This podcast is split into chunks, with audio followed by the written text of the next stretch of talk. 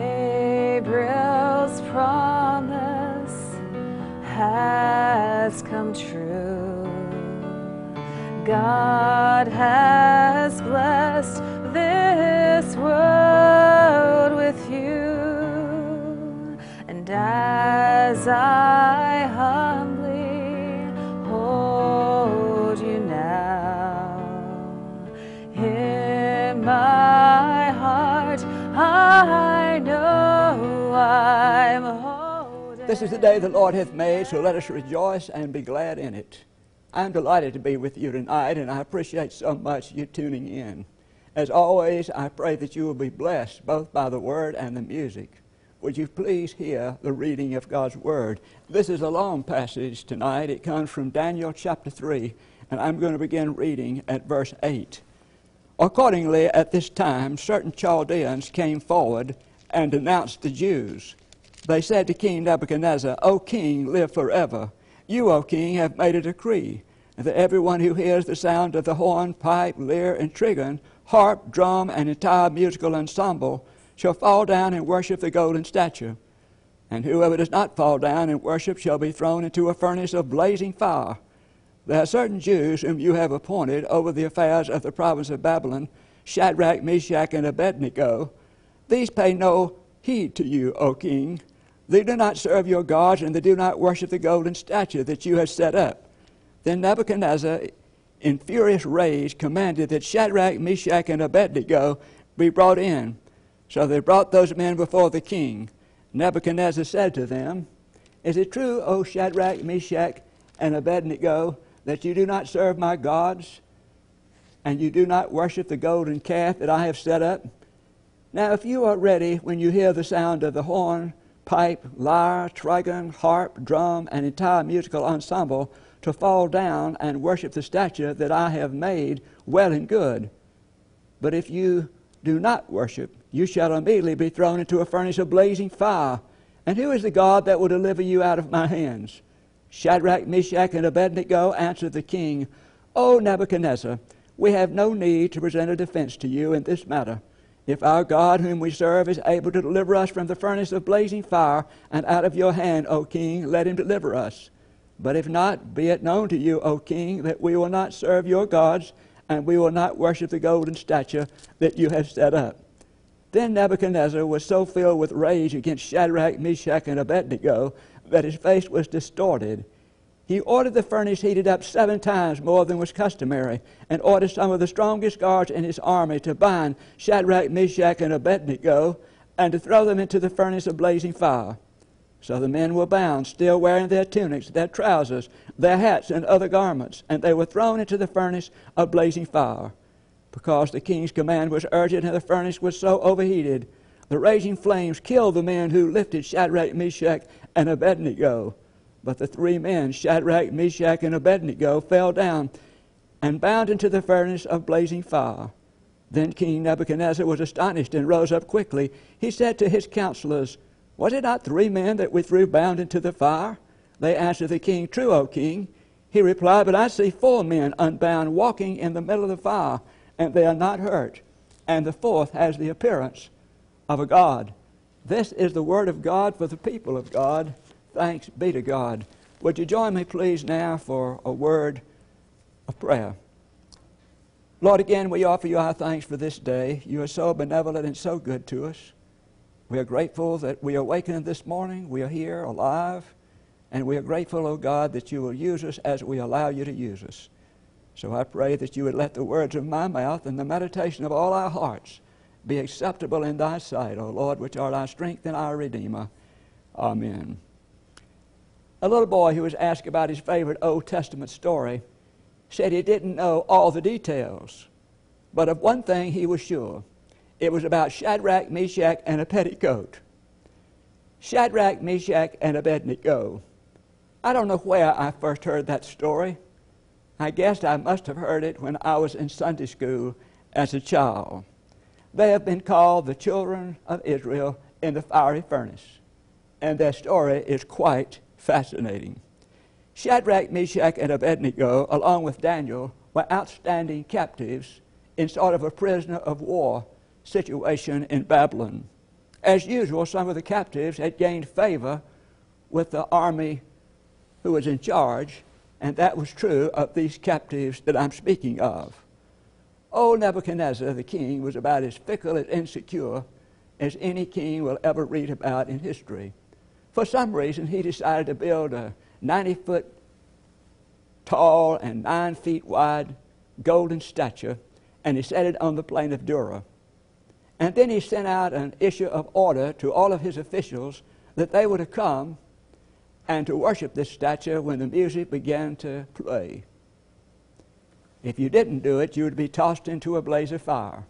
Well, the day came and the order was given, and all the people came, and all of them bowed their heads. And they bowed before this golden statue. But some people didn't close their eyes. And so they happened to see Shadrach, Meshach, and Abednego not kneeling down. And so, like good tattletales, they went and told the old king what they had seen. Now, King Nebuchadnezzar called Shadrach, Meshach, and Abednego immediately, called them in, and said, Listen, if you will bow down to this statue, everything will be all right. But these three said that they were not going to bow down and that their trumpeters could save their breath. And then they put it in these words. Listen to what they said to the king. O Nebuchadnezzar, we have no need to present a defense to you in this matter. If our God, whom we serve, is able to deliver us from the furnace of blazing fire and out of your hand, O king, let him deliver us. But if not, be it known to you, O king, that we will not serve your gods and we will not worship the golden statue that you have set up. Well, you can imagine that old King Nebuchadnezzar went absolutely bananas. So he had Shadrach, Meshach, and Abednego bound and then he had the furnace stoked seven times, hotter than it ever been, and had his guards take and put Shadrach, Meshach, and Abednego in the furnace. And as they were opening the door, it was so hot it killed all the guards. At any rate, Shadrach, Meshach, and Abednego fell into the furnace. Well, King Nebuchadnezzar, after a while, became curious, and so he peeped in, and what he saw astounded him. He didn't see three men, he saw Four men. Four men. And he couldn't believe it. So finally, when these three came out of the furnace, Shadrach, Meshach, and Abednego, you can imagine the mindset of Nebuchadnezzar and all the people. Here they were. Nothing was burned about them. They had their hair was not even singed. Their clothes were still pressed. They didn't even have the, the smell of smoke. And absolutely, these people were astounded at what had happened to them and what their God had done for them. Now, this ancient story gives us three great truths. There are many, but these are three that God has given to me. First of all, there are no permanent victories. When the end of Daniel chapter 2, we see that Daniel has interpreted the dream of Nebuchadnezzar, and he's made such an impression upon him that he has appointed him one of the rulers of the province. And at Daniel's request, Shadrach, Meshach, and Abednego were also appointed administrators of the province. But then all of this suddenly changed. While they were celebrating, all of this changed. That was this golden statue episode. This golden statue episode. And you know what happened with the golden statue episode. Suddenly, everything turned on Shadrach, Meshach, and Abednego. You see, there are no permanent victories. No matter what the situation, there are no permanent victories. My wife, when my wife and I lived in Dallas, Texas, there was a basketball player named Roy Tarpley. Roy Tarpley was considered when he entered the NBA draft to be one that the Dallas Mavericks could build their whole team around. As he fulfilled his dream, he would also become a member of the dream team in the Barcelona Olympics. But you see, he didn't fulfill his dream. And when that Barcelona Olympics came, he was not even playing basketball. You see, he made the horrible mistake of thinking there were permanent victories. He said, whenever I had a success, he said, I went out and partied all night. He made the mistake of thinking that you can have a permanent victory. It is said that when people climb Mount Everest, that there are few fatalities on the way up. But he said when these people arrive at the summit and they see how beautiful everything is, they begin to think it's the final destination. And on the way down, on the way down, many of them die because they are not as careful as they were going up. And that becomes a problem. Irving Berlin stated it well when he said the toughest thing about being a success is to keep on being a success. And this is true of nations, it's true of sports franchises, it's true of marriages, it's true of churches, it's true of everything else that we know of. We Americans have a tendency to pick out a few crucial events in the birth of our nation as if it could be summed up on a few of the celebrations of the 4th of July. But if we read American history carefully, we will find out that our heritage is not based just on a few major battles in the center. It's on many skirmishes on the edges and on the fringes. If you read American history fine enough, you will find that there are many, many nameless people who committed toilsome acts of bravery that made this nation what it is today. That's our heritage. Pat Riley, who was once the coach of the Los Angeles Lakers professional basketball team, reported that there was a difference between the 1984 national champion Lakers and the 1985 Lakers who reported for spring training. He said the 1985 team that reported to spring training, these were the people, he said, who took their success for granted. He said they would say things like, Well, we beat Boston. We beat Boston in Boston. We beat Boston when Larry Bird, the greatest player who ever played, or at least one of them, was on that team. They took their success for granted. And the coach said you could see their complacency. It started building up. They wouldn't run for loose balls. They wouldn't practice as hard. Some people would arrive late and leave early. He said, and then fully the disaster happened. He said on the very night they received their 1984 National Basketball League champion rings, they had been beaten by one of the worst teams in the cellar, 34 points. You see, this basketball team thought that there were permanent victories, and they realized there were no permanent victories. Not long ago, I read a challenging book called Unlearning Church by Michael Slaughter. He suggested that we in the church need to learn some new ways to minister. He said we need third wave churches, third wave churches. He said the first wave churches are replication. He said these are the churches that came from Western Europe. These churches came to America, they imported their church over here. The methodologies, the worship, and all that was adopted by the church here, and that was the first wave. He said the second wave was proclamation. This was the churches that arrived through the first and second awakenings in America, and this church is at its zenith in the megachurch.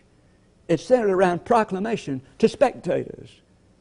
But he said the third wave churches that we need are demonstration churches. They're not so much involved with the masses as the individuals. In other words, they have to do with social action and compassionate service. What he's saying is if the church itself needs to understand there are no permanent victories, and I'm afraid the church in America is realizing that even now as the church declines in our society, there are no permanent victories. And what about marriage? You know, marriages often begin when they are warm and close, but over the years, somehow, if, they're not careful, they will become cold and businesslike. I want to share with you something that I like. It's called the seven stages of a cold in the life of a married couple. The first year, the husband says, Sugar, I'm worried about my little baby girl. You got a bad sniffle. I want to put you in the hospital for a complete checkup. I know the food is lousy, but I've arranged for your meals to be sent up from Rosini's. It's all arranged. The second year, listen, honey, I don't like the sound of that cough. I've called Dr. Miller and he's going to rush right over. Now, would you go to bed like a good girl for me, please? Third year, maybe you better lie down, honey. Nothing like a little rest if you're feeling bad. I'll bring you something to eat. We got any soup in the house? The fourth year, look, dear, be sensible. After you fed the kids and washed the dishes, you better hit the sack. Fifth year, why don't you just take a couple of aspirin? Sixth year, if you'd gargle or something instead of sitting around barking like a seal. Seventh year, for heaven's sake, stop sneezing. What are you trying to do? Give me pneumonia? As I said, marriages often begin warm and cozy, but over the years they can become cold and calculating in business like if we are not careful. We need to keep in mind there are no permanent victories. And then the second thing I want to say from this story to you is idols can be a problem. Idols can be a problem. Let me ask you something. Why were Shadrach, Meshach, and Abednego cast into the fiery furnace? Answer to that question because they refused to bow down to idols. Now, what is an idol? Timothy Keller says it's anything more important to you than God, anything that absorbs your heart and your imagination more than God. Think about that. That could be anything, couldn't it? It could be our family, our children, our spouses, our grandchildren, our money, our profits, our romance, our sex, our success, our power, our Facebooks, even religion, anything that takes the place of God. A few examples will help us to understand what an idol is. If you look in the book of Numbers, you'll find a story about the children of Israel. They were wandering off in the wilderness. Well, we're told that because of their disobedience, fiery serpents, snakes, attacked them, tortured them, and attacked them. Well, Moses, under the direction of God, pulled out a bronze serpent or snake and put it at the top of a pole. Those people who were bitten by those snakes could look at that bronze snake and they would be healed. Well, that happened, but we don't hear much about this bronze serpent anymore in the book of Numbers. But centuries later, in 2 Kings, we find Hezekiah destroying that serpent pole. Why? Because at that point the people were bringing incense to it. Something that was intended to be a reminder of God had become God. So it had to be destroyed. And then there's Abraham and Isaac. You remember that story? Isaac was the son of the covenant. Everybody had been waiting for him. Years and years they had been waiting for him. Finally, he was born. Don't you know there was great excitement and thrill when Isaac came into the world? But then what did God say to Abraham? He said, I want you to take Isaac to Mount Moriah and I want you to sacrifice Isaac. You see, Abraham had to supremely love God. If he had disobeyed, that would have meant that Isaac had become more important to him than anything else in the world, and that would have been idolatry. Now, I don't know if I've told you lately how much I love my wife. We've been married 50 and a half years. And I really love her. As a matter of fact, I love going home because she's there.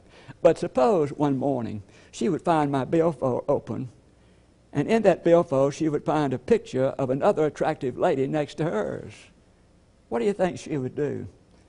Would she come and just simply say, Well, that's interesting, but after all, Hal has his right to privacy? Or do you think she would come down to my study and she would say, What is this? What is this? And suppose she found out that this woman and I were very close. I would look to her for support and encouragement. Do you think she would believe it if I said to her, I love you with all my heart? Now, Myron's my wife, and she has a perfect right to expect me to be faithful to her in every way. And besides, I made a vow and a commitment to her when we got married. I love her, and I made a commitment to her. Now, I want you to think about God here. God says, I brought you out of the land of Egypt, out of the house of bondage. I love you at my cost. I gave my son for you. I'm your Redeemer. And I want you, please, to never put anyone else before me. Let me just be your God. Let me just be your God. Timothy Keller came along and said, Here are some of the ways we know whether we have idols in our lives. First of all, he says we can look at our imagination. What is it we dream about? When there's nothing else going on, what else do we really think about? Secondly, we can look at how we spend our money. Jesus said, Where your treasure is, there will your heart be also. It's pretty easy to know what our idols are by where our money goes. And then, thirdly, we can look at our profession of faith in God. What do we really believe? Not what do we profess to believe, what do we really believe, and what do we really live by? And then, the fourth way we can deal with our idols and understand them is in our uncontrollable emotions. Here's a businessman who has great success. He's made a lot of money. Everything has gone well. And then all of a sudden he loses it all. He loses it all overnight. Well, he just about cracks up. He commits suicide. He tries to commit suicide. As I said, an idol is anything that seeks to be a God alternative in our lives or that we allow to be a God alternative in our lives. Beloved, idols can be a problem. They really can. And then, thirdly, authentic faith always rises above circumstances. Authentic faith always rises above circumstances. Listen again to these words. Shadrach, Meshach, and Abednego answered the king, O Nebuchadnezzar, we have no need to present a defense to you in this matter. If our God, whom we serve, is able to deliver us from the furnace of blazing fire, and out of your hand, O king, let him deliver us. But if not, be it known to you, O king, we will not serve your gods, and we will not worship the golden statue that you have set up. Shadrach, Meshach, and Abednego had a great faith. As a matter of fact, their faith was so great that they knew that if God delivered them, that would be fine. But if God did not deliver them, they were going to die in that furnace. They were going to be faithful to God above all things. How important that is for us to understand. Hear me now. Authentic faith though it may be terribly difficult, is committing oneself to God, regardless of what happens or how hot the fire may be. I remember the words of a Dallas physician when I lived in Dallas, Texas. He said, God heals in five ways God heals gradually, God heals through remedy, God heals miraculously. If God doesn't heal us, He'll give us the grace to handle it. And if we die, He'll take us home to Himself a minister was describing a, a woman in his church. Her name was Catherine. She was 98 years old and she prayed like she breathed. One day she said to a minister, I pray like this. I just pray, Lord, I want this and I want that and I want this and I want that. But she said, Lord, you know best. You know best.